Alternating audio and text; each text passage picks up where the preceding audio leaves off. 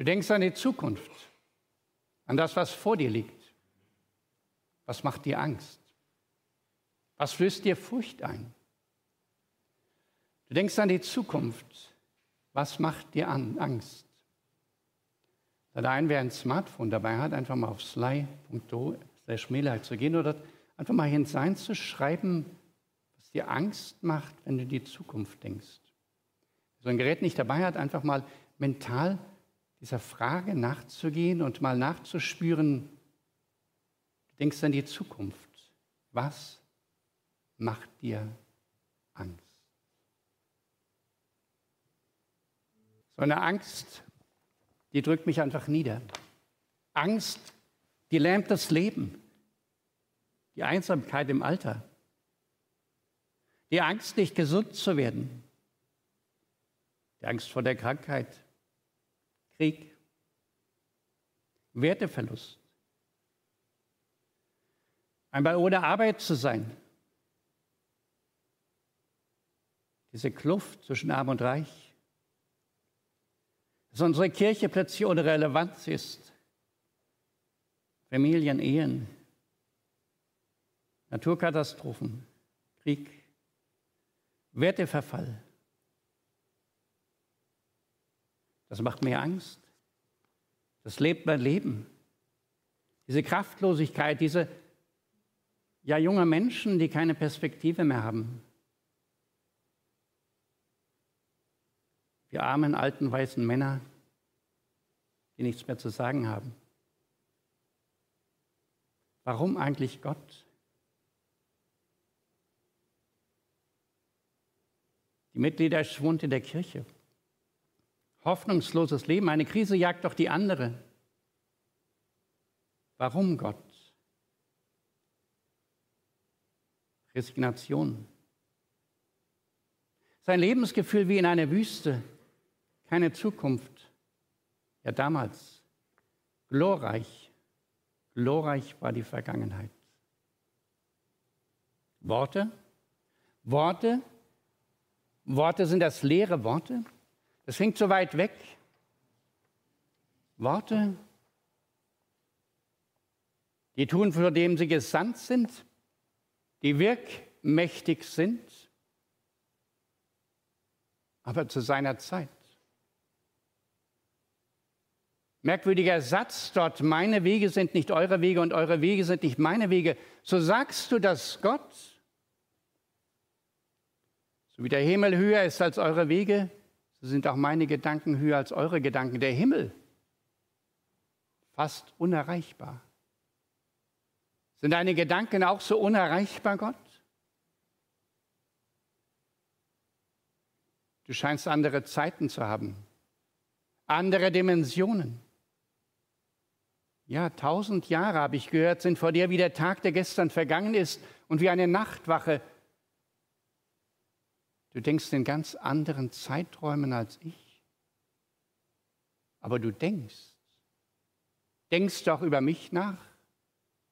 Siehst du auch mich in meinen Ängsten? Diesen Sorgen vor der Zukunft? Doch, doch ja, das tust du. So hoch der Himmel ist über die Erde, so lässt er seine Gnade walten über denen, die ihn fürchten. Ehrfurcht. Ehrfurcht habe ich vor dir. Und Gnade, das heißt doch, dass du mir ganz nahe kommst.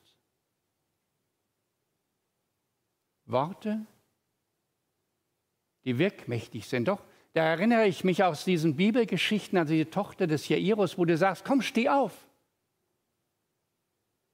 Und sie steht auf. Wo du dann bei diesem Gelähmten bis 38 Jahre dort gelegen sagst, komm, steh auf. Und er steht auf. Seiner Mutlosigkeit. Stehst du vor dem Lazarus-Grab und sagst, komm heraus, Lazarus, komm heraus. Und er legt sein Totengewand ab und kommt heraus. Worte, die aufrichten. Ich im Krankenhaus bin und höre, wie Gott sagt, du wirst nicht sterben, sondern leben und die Werke des Herrn verkündigen. Du richtest auf, Gott. Du sagst den verzagten Herzen, seid doch, da ist euer Gott. Gott kommt. Gott kommt hinein in unsere Welt. Es sind Worte voller Hoffnung, die er gibt. Zukunft hat Hoffnung. Wie? Wirklich?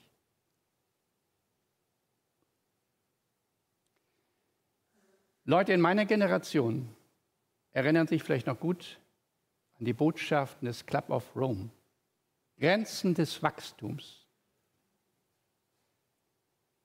Eine Prophezeiung mit sehr viel Negativem.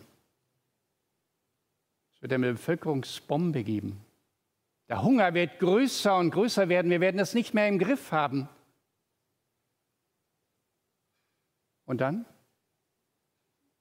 Wisst ihr, dass es anders kam? Seitdem eben es eine Milliarde weniger arme Menschen gibt auf diesem Planeten, dass der Hunger in der Welt halbiert ist. Warum? Weil da Menschen waren, die nicht auf der Couch liegen blieben, sondern sich Gedanken gemacht haben, wie können wir diese Katastrophe verhindern, verändern. Was passierte? Die Erträge auf den Feldern sind wesentlich höher. Viel mehr Wasserbrunnen wurden gebohrt. Menschen haben Trinkwasser, was sie damals noch nicht hatten. Gott gibt Verstand. Er gibt Klugheit. Nur, was ich tun muss, aufstehen, planen und tun. Und sich nicht der, auf der Couch sozusagen dem Tode preisgeben. Jede Generation hat ihre Probleme.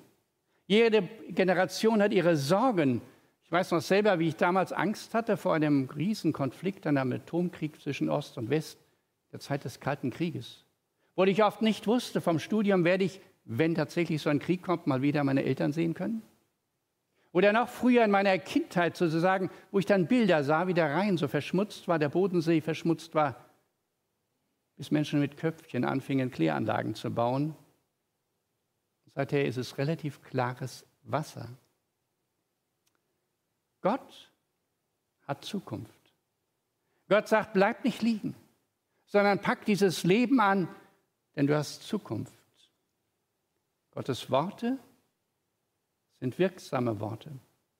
Und das Schöne ist, dass solche mutmachenden Dinge immer wieder in der Bibel verzeichnet sind, um auch uns zu zeigen, schaut, ihr dürft auf Gott vertrauen und diese Zukunft in die Hand nehmen. Da wird ja erzählt von Ägypten, als das Volk Israel Sklaven waren und sie wurden herausgeführt in das gelobte Land. Nach langer Zeit, 450 Jahre Knechtschaft.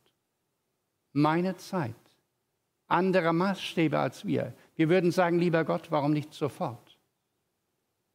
Und als Jesaja dieses Wort schrieb, was wir eben gehört haben, das ist groß überschrieben, ein Trostwort für Israel. Israel im Exil, fern der Heimat, fern von dem, was sie geliebt haben. Und sie eigentlich auf der Couch schlagen und sagen, Gott, es ist einfach resignierend.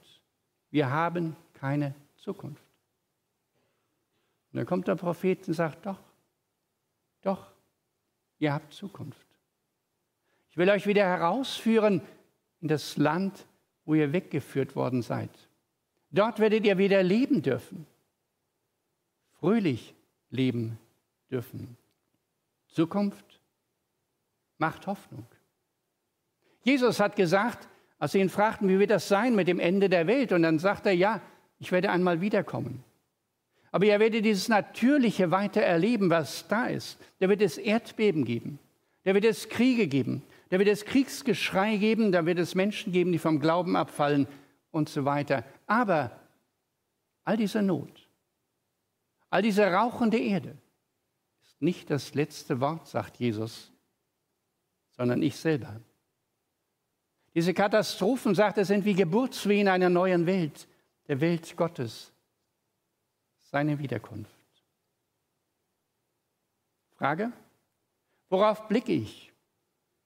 Auf die Ängste, die mich niederdrücken, resignieren lassen oder auf die Worte Gottes? Wie sagt der Prophet? Denn ihr sollt in Freuden ausziehen und im Frieden geleitet werden. Berge und Hügeln sollen vor euch frohlocken mit Jauchzen und alle Bäume auf dem Feld in die Hände klatschen. Es sollen Zypressen statt Dornen wachsen und Myrten statt Nesseln. Dem Herrn soll es zum Ruhm geschehen und zum ewigen Zeichen, dass es nicht vergehen wird. Endlich raus aus dem Exil. Endlich wieder zurück. Endlich wieder Hoffnung in das Herz gesetzt. Und manchem ist es vielleicht aufgefallen, es geht ja auch um die Natur. So auf einmal die Bäume klatschen, weil das Volk Gottes unterwegs ist. Dass die Bäume sich mitfreuen. Früher gab es so, so den Spruch unter der Bauernschaft, so wenn ein Bauer einmal Christ wird, dann merkt es sogar das Vieh im Stall, weil etwas ausgeht, etwas Gutes, etwas Positives. Und im Römer 8, der schreibt auch, der Apostel Paulus, auch die Schöpfung, die sehnt sich förmlich nach, die, nach der Erlösung der Kinder Gottes, denn auch sie ist unterworfen der Vergänglichkeit. Gott hat die ganze Welt in seinem Blick, uns Menschen und die ganze Kreatur. Oder wie wird Luther ein Wort zugeschrieben, wo er dann gefragt wurde, wo er sagte, ja, was ist, wenn morgen die Welt untergeht? werde ich nicht resigniert auf der Couch liegen. Nicht mit in meinen Tränen vergraben, sondern einfach in meinen Garten gehen und einen neuen Apfelbaum pflanzen. Denn das Leben lohnt sich weiter zu leben und weiter zu gehen. Zukunft hat Hoffnung. Zukunft hat Hoffnung. Was kommt? Katastrophen, ja. Aber wer kommt? Jesus Christus. Jesus Christus einmal in meine eigene kleine Welt, in meine Welt auf der Couch, in meine Welt in der Resignation, in meine Welt in der Angst. Und ich finde einen schönen Spruch so aus dem Alten Testament schön, wo auch der gleiche Prophet Jesaja schreibt: Fürchte dich nicht, sagte von Gott her. Ich habe dich erlöst, ich habe dich bei deinem Namen gerufen. Und dann sagte diese zwei Bilder, wenn du durchs Wasser gehst, also richtig tief durchs Wasser, dann sollen dich die Ströme nicht ersäuften. Du sollst nicht ertrinken. Dann nimmt mich Gott nicht raus und stellt mich auf das Ufer, sondern lässt mich durchgehen durch diese Ängste, durch diese Not, aber sagt, ich bin dabei. Deshalb, wenn dir das Wasser bis zum Hals steht, lass den Kopf nicht sinken. Gott ist da. Oder ein anderes Bild, wenn du durchs Feuer gehst, dann schreibt der Prophet, dann sollst du nicht versengen, die Flamme soll dich nicht versengen, denn ich, der Herr, der Heilige Israels, bin mit dir begleite dich sozusagen. Du spürst die Hitze, du spürst diese Ängste, du spürst die Sorgen, aber ich bin an deiner Seite. Das ist die Erfahrung vieler Christen.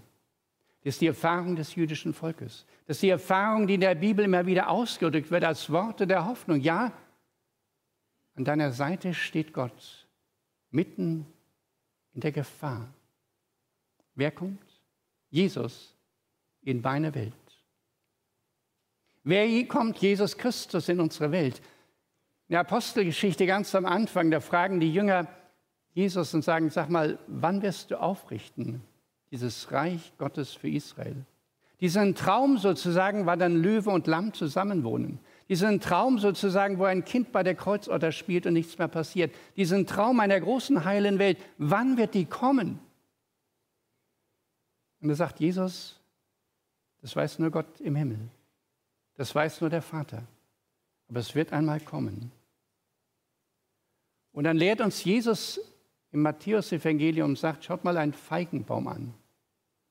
Das Im Winter ist kahl und dann wächst er auf und dann blüht er. Und wenn die Blüten kommen, dann wisst ihr, der Frühling ist nah.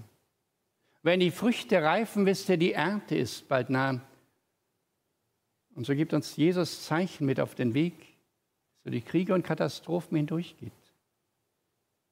Aber dass auch diese gute Nachricht von Jesus in der weiten Welt verkündigt wird, in den weiten Globus, dass Menschen erfahren, Gottes Liebe ist da und sie ist Zukunft. Wann ist das Ende? Wann gibt es endlich Frieden? Wann leben wir endlich ohne Katastrophen? Jesus sagt, es weiß nur der Vater. Und seine Gedanken sind nicht meine Gedanken. Seine Wege sind nicht meine, unsere Wege. Aber was er uns zusagt, ist, dass ich dich nicht alleine im Regen stehen lasse, dass ich nicht dir alleine lasse und dass diese Worte, die ich spreche, dass du sie aufnimmst in deinem Herzen und dass du merkst, er richtet mich auf, gibt mir die Stärke und lässt mich nicht auf der Couch mein Leben resignierend vegetieren. Gott wird einmal dieses große Reich schaffen. Und wenn man so in die letzten Seiten der Bibel guckt, so großartige Bilder genannt. Gott einmal einen neuen Himmel und eine neue Erde schafft. Eine Welt, in der Gerechtigkeit ist. Beschrieben als eine riesige, große, gläserne Stadt, wo das, was uns hier wertvoll ist, einfach Straßenbelag ist, nämlich Gold. Dass das, was uns Not macht, nämlich unsere Sorgen um das Dasein, um die Zukunft, gelöst sind. Denn mitten in dieser Stadt heißt es, fließt ein Bach, ein Fluss, kristallklar. Und rechts und links von diesem Bach, so wird da beschrieben, sind Bäume. Die tragen zwölfmal im Jahr Frucht. Ich brauche nichts mehr sammeln. Hängt immer Frisches da. Und die Blätter sind heilsam. Es sind Blätter, die sogar heilen die Verletzungen der Völker zwischen der Ukraine und Russland, zwischen anderen Nationen, die im Krieg und Clinch liegen. Ja, sagt Gott, diese Blätter werden auch diese Nöte zwischen den Völkern und Nationen zur Heilung bringen. Bilder der Hoffnung. Gott sieht weiter. Gott sieht weiter als mancher Unheilsprophet. Gott sieht weiter als unsere Ängste. So heißt es im Psalm 30, Vers 12, dass meine Klage verwandelt in einen Tanz, dass mir die Trauer ausgezogen und mir ein Freudenkleid angelegt. Ein fröhliches Kleid, ein helles Gewand. Ein Gewand, das zum Ausdruck bringt, trage nicht die Trauer mit mir, sondern die Freude. Es mir verwandelt meine Sorgen, meine Ängste, meine Traurigkeit. Das sie überkleidet mit einem hellen Gewand zum Ausdruck bringt, du, du bist Gott und du siehst weiter. Und du bringst Hoffnung in mein eigenes Herz, du bringst Hoffnung in diese Welt denn du bist Gott. Ich weiß nun, deine Wege sind nicht meine Wege, deine Gedanken sind nicht deine, unsere Gedanken, aber du denkst etwas Gutes über mich, über uns als Gemeinde, über uns als Menschen in der Welt. Deshalb nehmt das eine mit. Die Zukunft macht Hoffnung. Die Zukunft hat Hoffnung.